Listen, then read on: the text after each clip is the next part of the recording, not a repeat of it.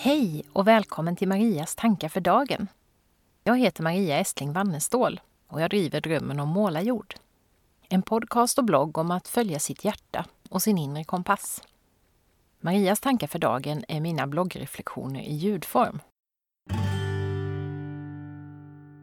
Som ni som följer mig vet så är omställning till en grönare, skönare och på alla sätt mer hållbar värld någonting som jag brinner för. Och det är också ett tema som återkommit i många av mina poddintervjuer. I den här tillbakablicken tänker jag återvända till några av de gäster jag har pratat omställning och hållbarhet med. Även om det är ett ämne som har varit på tapeten i många fler poddavsnitt.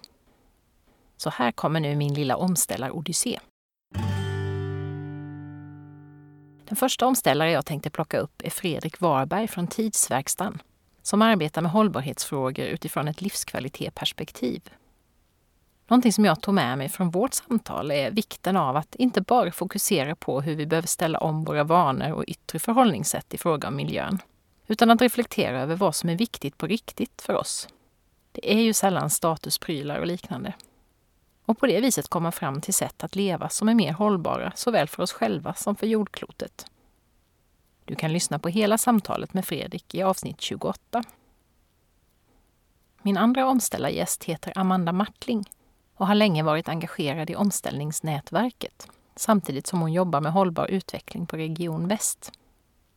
Det var genom boken Sånger från jorden, som Amanda varit med och skrivit, som jag för första gången stiftade bekantskap med begreppet aktivt hopp, som jag senare översatt en hel bok om. Det handlar om att inte bara hoppas på det bästa, utan att vi själva kan ta små steg för att bidra till att skapa den framtid vi vill se. Och att vi kan ha himla roligt i det arbetet.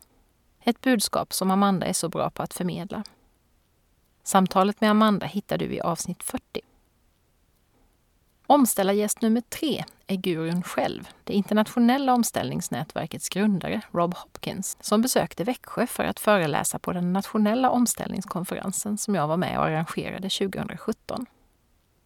Två grundbultar i Robs arbete är att använda vår fantasi för att föreställa oss och sedan arbeta för den värld vi drömmer om liksom att sprida inspirerande exempel på bra omställningsinitiativ.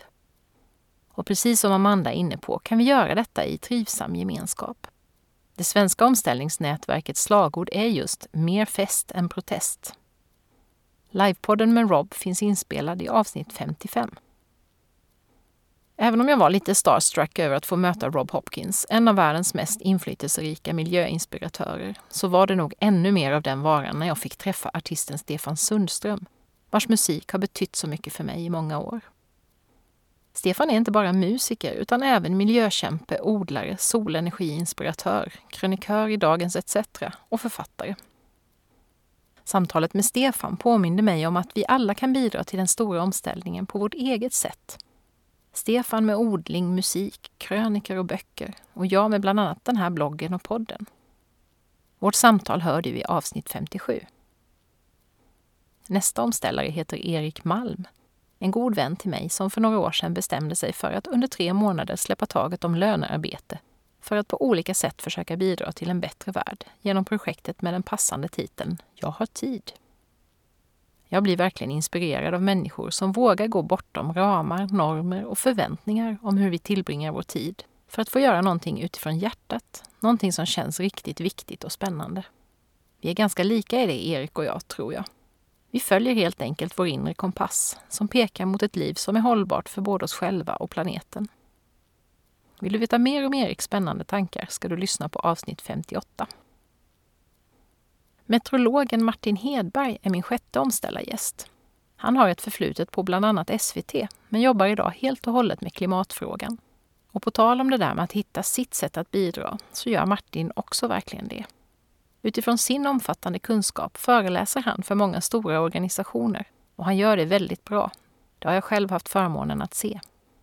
Det viktigaste jag tog med mig från mitt samtal med Martin var påminnelsen om att omställningen till en mer hållbar värld inte behöver innebära en massa uppoffringar.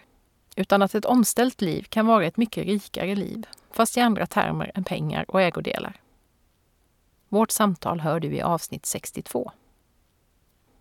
Av alla mina omställargäster är kanske Mimmi och Daniel Edlund Loveiko de som allra mest personifierar omställning i praktiken. De lämnade en stressig och ohållbar livsstil för att bygga ett helt nytt liv.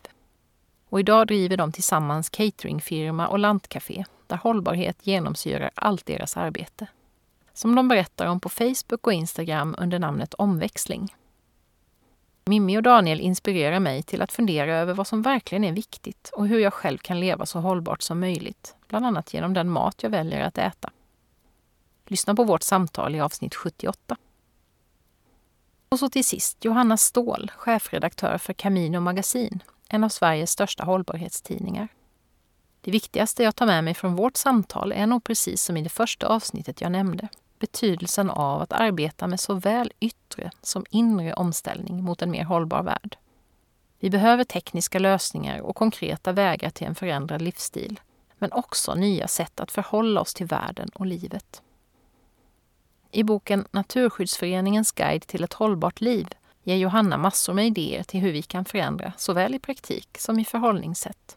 Och vårt samtal kan du lyssna på i avsnitt 81. Jag hoppas att du hittar någonting här som kan väcka din nyfikenhet och kanske få dig att fundera över på vilket sätt just du vill bidra till den stora omställningen. Vilka små steg kan du ta i din vardag? Finns det något sätt för dig att också inspirera andra genom att göra det du gillar och är bra på?